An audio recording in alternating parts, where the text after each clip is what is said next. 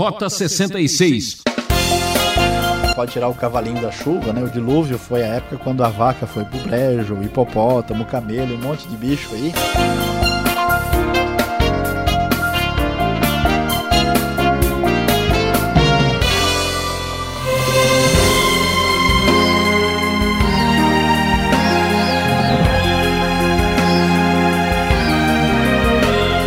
Se prepare porque vai cair o maior pé d'água da história. Eu não sou homem do tempo, você já sabe, você já me conhece. Eu sou Beltrão e esse é o programa Rota 66. No último programa, o professor Luiz Saião falou sobre a decadência da raça humana nos dias de Noé. Hoje vamos enfrentar um terrível temporal que está registrado em Gênesis capítulos 7 e 8. O tema desse estudo é o maior tsunami da Terra.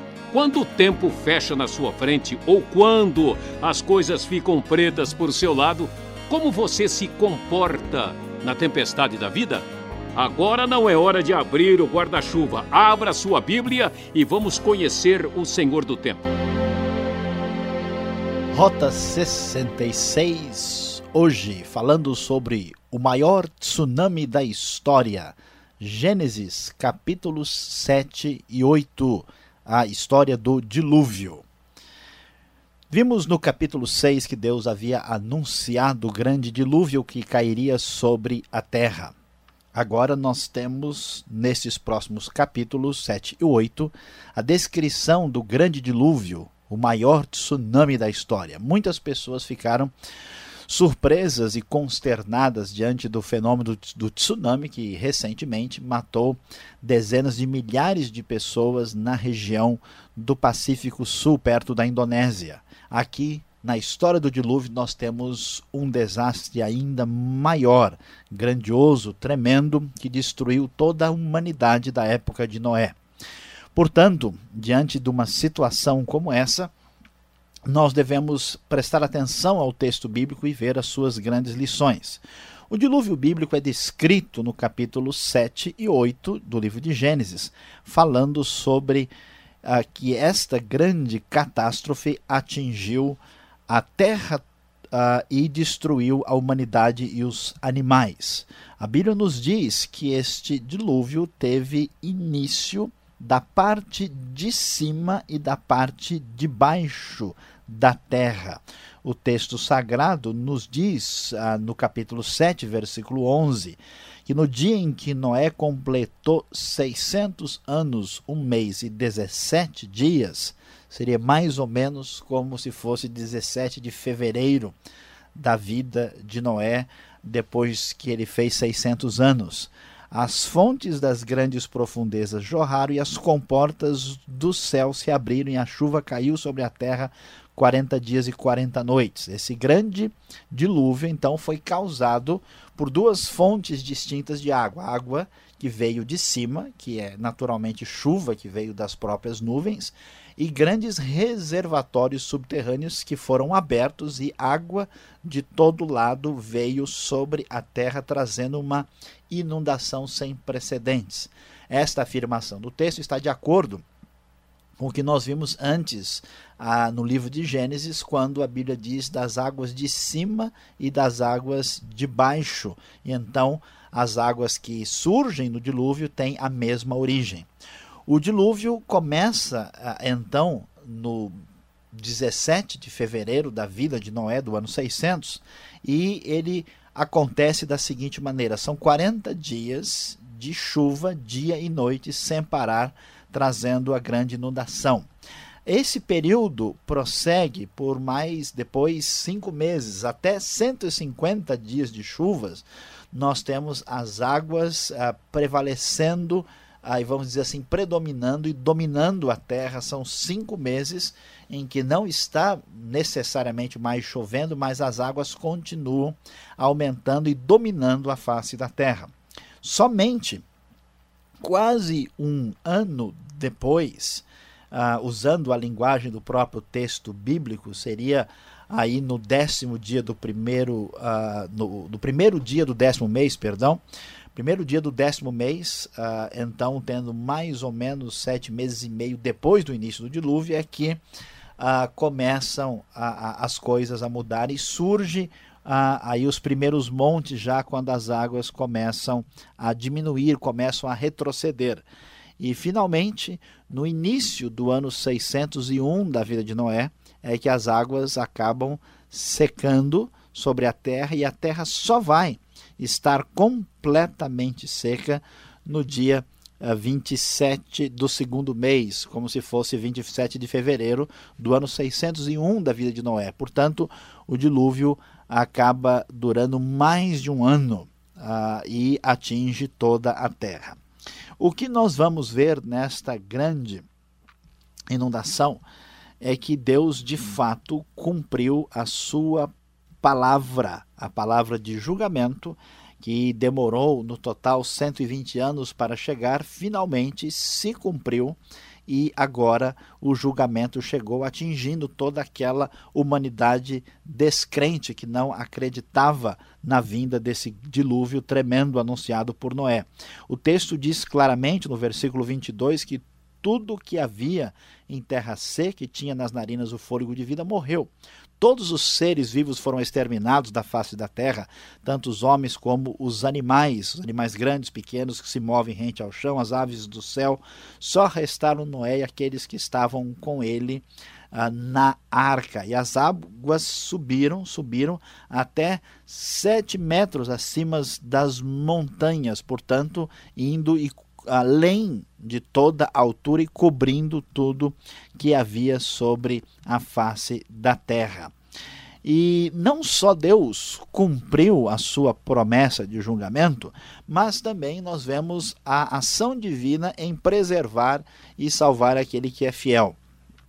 Noé, com toda a sua família, são de fato preservados de uma catástrofe de proporções inigualáveis que durou mais de um ano naquela arca que tinha medidas muito boas para a flutuação, que já é reconhecido hoje em dia, a, esta arca consegue realmente se sustentar pela preservação divina e passa mais de um ano Noé tem Deus agindo para preservá-lo fisicamente, para conservar a arca diante de tanta humildade, umidade, de tanta uh, chuva, e também uh, Deus preserva os animais, preserva a situação de manter Noé vivo com todos que lá estão, e a preservação e a salvação são marcas registradas aqui do dilúvio.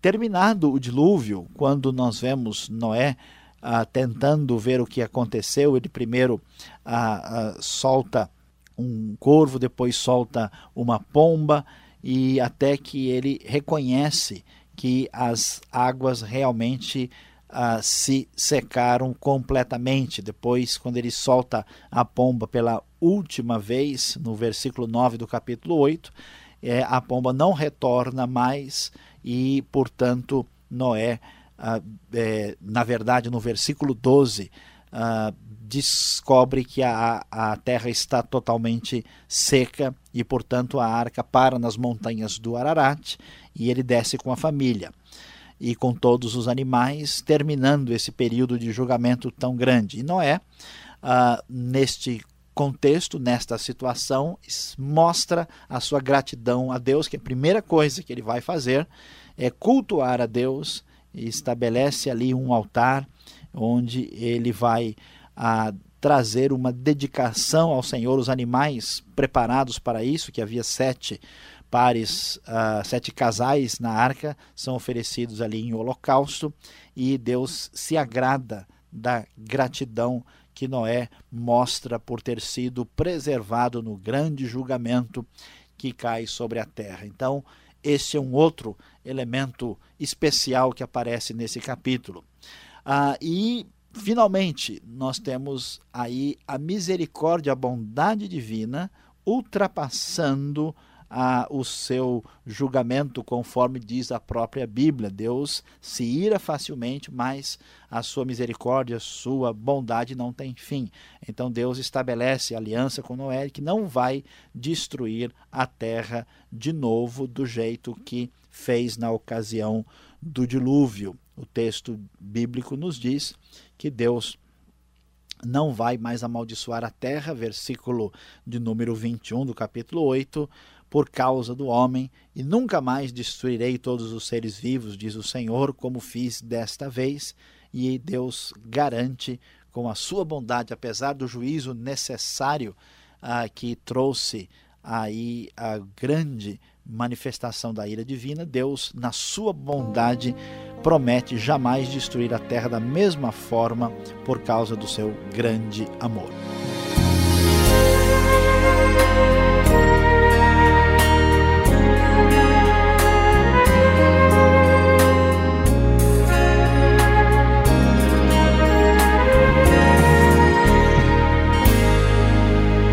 Você está acompanhando o programa Rota 66 o caminho para entender o ensino teológico dos 66 livros da Bíblia. O professor Luiz Saião está explicando como aconteceu o dilúvio, o maior tsunami da Terra. É, o planeta Terra virou planeta água por alguns dias. Gostaríamos de saber se está chovendo na sua terra. Participe escrevendo para a Caixa Postal 18.300, CEP 04626-970, São Paulo. Rota 66 tem a produção e apresentação de Luiz Saião, redação Alberto Veríssimo e no timoneiro desta embarcação eu, Beltrão, seu capitão.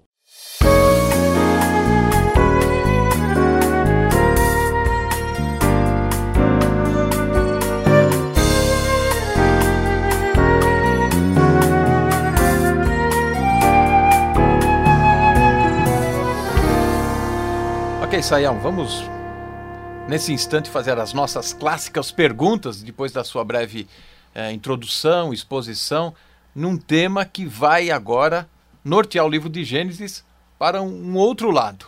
E agora vem aquela pergunta: a história do dilúvio de Noé, ela não foi assim um pouco clonada, copiada de outros povos? Ela não é muito similar ao que a gente ouve na história de outras civilizações? Bom, Alberto, de fato, essa pergunta é muito relevante porque muitas pessoas ouvem falar disso porque a gente sabe, principalmente, que na Babilônia havia histórias muito parecidas com a história da Bíblia.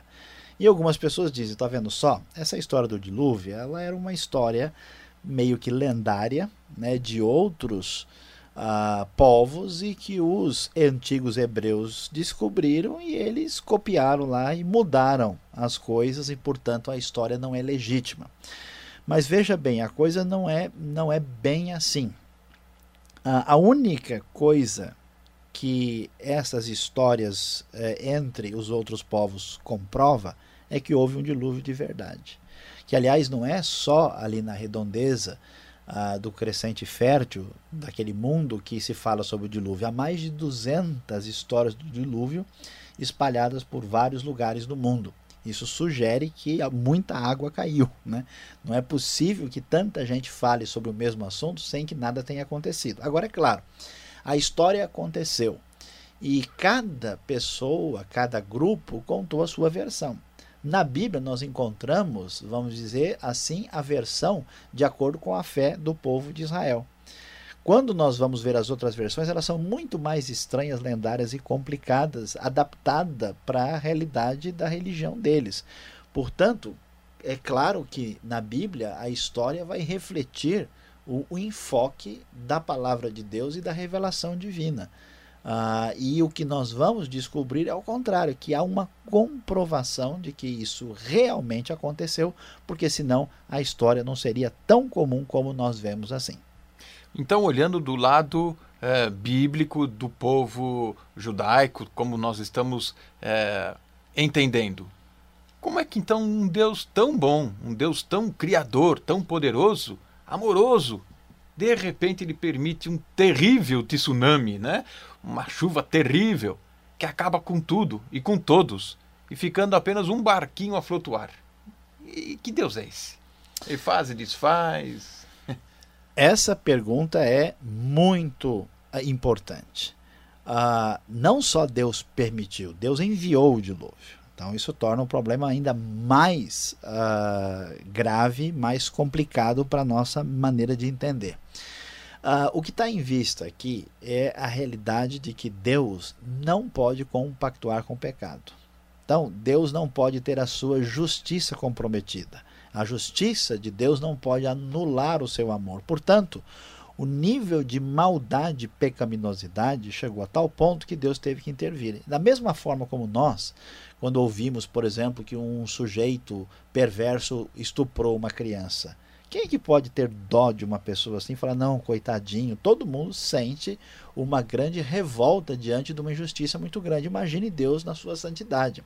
A questão é que no dilúvio a maldade chegou a tal ponto, se Deus não fizesse alguma coisa muito uh, e rapidamente, não sobraria mais nenhum justo sobre a terra. Então, de certa forma, o julgamento de Deus no dilúvio também é manifestação da sua misericórdia. Porque senão correria o risco do próprio Noé e a sua família serem absolutamente dominados por aquela geração perversa. Eles poderiam ter matado Noé, eles poderiam ter forçado Noé a se envolver com o mal de uma maneira que não haveria mais nenhum justo sobre a terra. É semelhante àquela ideia de que nós vamos repetir de novo. Né? Se alguém tem um câncer no dedo, essa pessoa precisa operar o dedo, precisa tirar, não pode permitir que esse câncer tome conta do corpo. Chega uma hora que não há mais nada a ser feito. Então, por incrível que pareça, o grande julgamento de Deus tinha em vista a sua misericórdia para com a humanidade e o seu futuro. Do contrário, nós nem estaríamos aqui para falar sobre isso. Então são dois lados, duas perspectivas, né? Um lado cruel, acabando com tudo, e um lado amoroso, Deus preservando ainda assim o seu plano de redenção. Saião, mais uma pergunta. E aí que a gente se entorta. O dilúvio, já que ele aconteceu mesmo, ele atingiu o mundo todo, o planeta como um todo, ou foi um negócio localizado ali naquela região? Como a gente sai dessa? É, Alberto, eu acho que a gente pode, não vai sair dessa. Talvez não saia dessa. A gente pode tirar o cavalinho da chuva, né? O dilúvio foi a época quando a vaca foi pro brejo, o hipopótamo, o camelo e um monte de bicho aí. E, e aqui nós não sabemos muito com certeza absoluta o que aconteceu. O dilúvio na região ah, da Mesopotâmia está mais do que comprovado, isso até pela arqueologia. A pergunta é até onde foi isso? Muitos acreditam de fato que o dilúvio foi universal, porque a Bíblia diz que foram muitas, muitos dias de água e que as águas subiram, eh, subiram e cobriram ah, mais de cerca de 7 metros acima do, do, da montanha mais alta. Agora, a dificuldade para acreditar num dilúvio universal, até porque essa expressão aí que cobriu a montanha mais alta da, do mundo, esse do mundo da Terra pode ser da região, não precisa ser do mundo todo. É, nós temos problemas. Por exemplo, se o dilúvio foi universal, a primeira pergunta é de onde veio tanta água assim? Porque água é demais, muito mais do que a gente tem no oceano hoje. Então não é um planeta Terra, é um planeta água. Pois é, né? E o outro problema é quando o dilúvio acabou, é para onde foi tanta água. Existem tentativas de resposta, mas é difícil. Depois, a outra questão é: será que os animais iriam viajar de um continente até o outro? Por exemplo, um urso que mora lá no Alasca, um hipopótamo da África ou então um canguru da Austrália, eles teriam viajado? E a pergunta não é se eles poderiam ter viajado, se Deus poderia ter feito isso, a pergunta é porque a Bíblia nem menciona nada sobre isso. Outra dificuldade, se juntar a água do rio com o mar totalmente assim, será que os peixes podem sobreviver? Né? Não acabaria com os peixes de água doce se fosse uma coisa de ordem mundial? E depois, como é que dá para alimentar e colocar todos os animais do mundo numa arca, que apesar de grande tem as suas limitações, né? E a outra pergunta é, se o dilúvio tivesse sido realmente universal, por que, que Noé então não foi pregar para todos os povos que viviam distantes dali e que recebessem né, a mensagem? Então, essas questões levantam a possibilidade de que o dilúvio foi em todo o mundo conhecido da época, numa grande área e que foi a maior enchente de todos os tempos, mas que talvez não tenha atingido a terra toda. Mas mesmo assim nós não sabemos por quê. Se o dilúvio foi parcial, por que fazer uma arca? Seria mais fácil né, Deus mandar os animais fugirem para as outras regiões. Não precisaria construir um barco, uma coisa tão complicada. Uh, se o dilúvio foi parcial, Uh, como é que foi possível as águas, por exemplo, cobrir a montanha do Ararat, que é muito alta? Isso talvez levasse essa água para uma região muito além do que só a região ali. E Deus depois diz que o dilúvio não iria se repetir. Se ele foi apenas uma inundação parcial, a gente poderia dizer que ele está se repetindo. Então, será que é assim? E tem mais. A Bíblia diz que toda a humanidade depois descende de Noé. Né? Se o dilúvio foi parcial, então os outros povos estão fora disso. Então, essa é uma questão difícil. A maioria dos estudiosos, apesar das dificuldades, acham hoje que o dilúvio foi uma área grande, mas talvez não tenha sido uma coisa tão universal como a maioria das pessoas talvez ainda pense nessa possibilidade. Mas aí a gente pensando num dilúvio como esse, o que chama atenção é o tamanho do projeto. Um barco daquele tamanho, que pelas medidas é uma grande caixa, como é que nós vamos colocar tantos bichos? Aquele zoológico flutuante deve ter dado cada briga lá dentro. Eu imagino a onça do lado do leão ou do alce. Como é que eles se comportaram naquele transatlântico, é, né? Essa é outra dificuldade. Se o dilúvio foi universal, a dificuldade é bem maior, porque temos muito mais muitos mais bichos e animais de toda parte do mundo que seria uma complicação maior. Se o dilúvio foi regional ou parcial, a dificuldade é bem menor. E a possibilidade, primeiro é que os animais numa época de catástrofe, eles não só pressentem né, as coisas, como também eles costumam hibernar, descansar e a chance de alguns desses animais não serem animais talvez no estado adulto evoluído completo, que poderia permitir que os bichos é, tenham ficado lá. E a alimentação para esses animais um pouco mais modesta, né? Cuidar Exatamente. de um filhote é muito mais fácil é. do que cuidar de Imagine um mamute lá dentro, né? É, que estrago ou, ia fazer. Ou um animal numa situação, né? Um talvez ainda médio. não adulto, porte médio. Tá bom. Bom, Sai, eu não vou mais apertar com essas perguntas. Muito obrigado por enquanto e vamos em frente.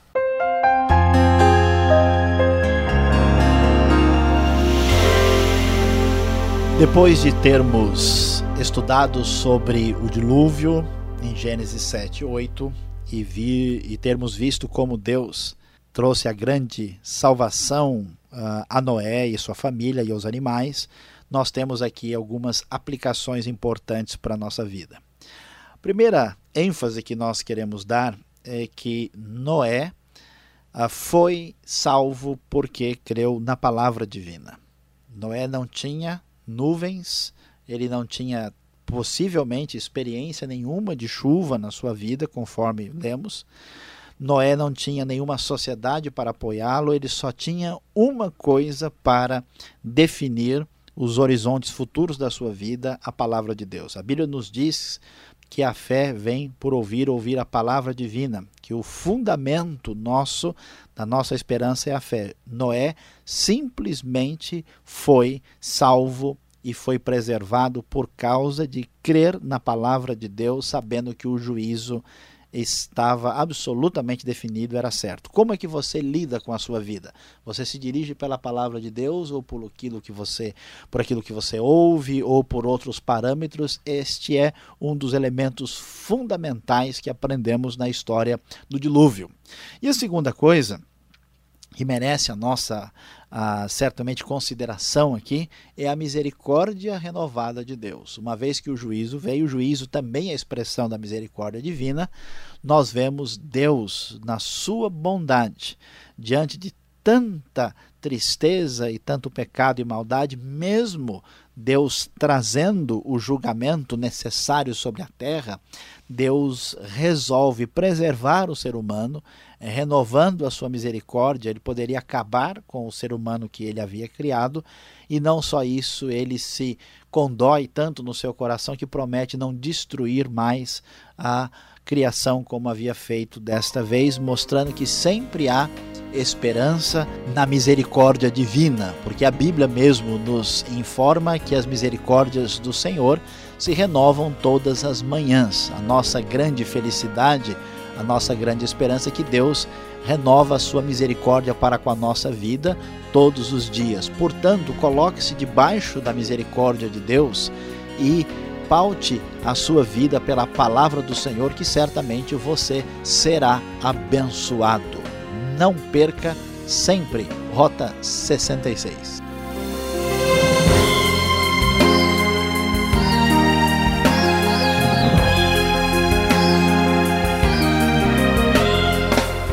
fim de chuva. Dico do programa Rota 66. Lembre-se, temos o um encontro marcado nesse horário e nessa sintonia. Um forte abraço e até lá.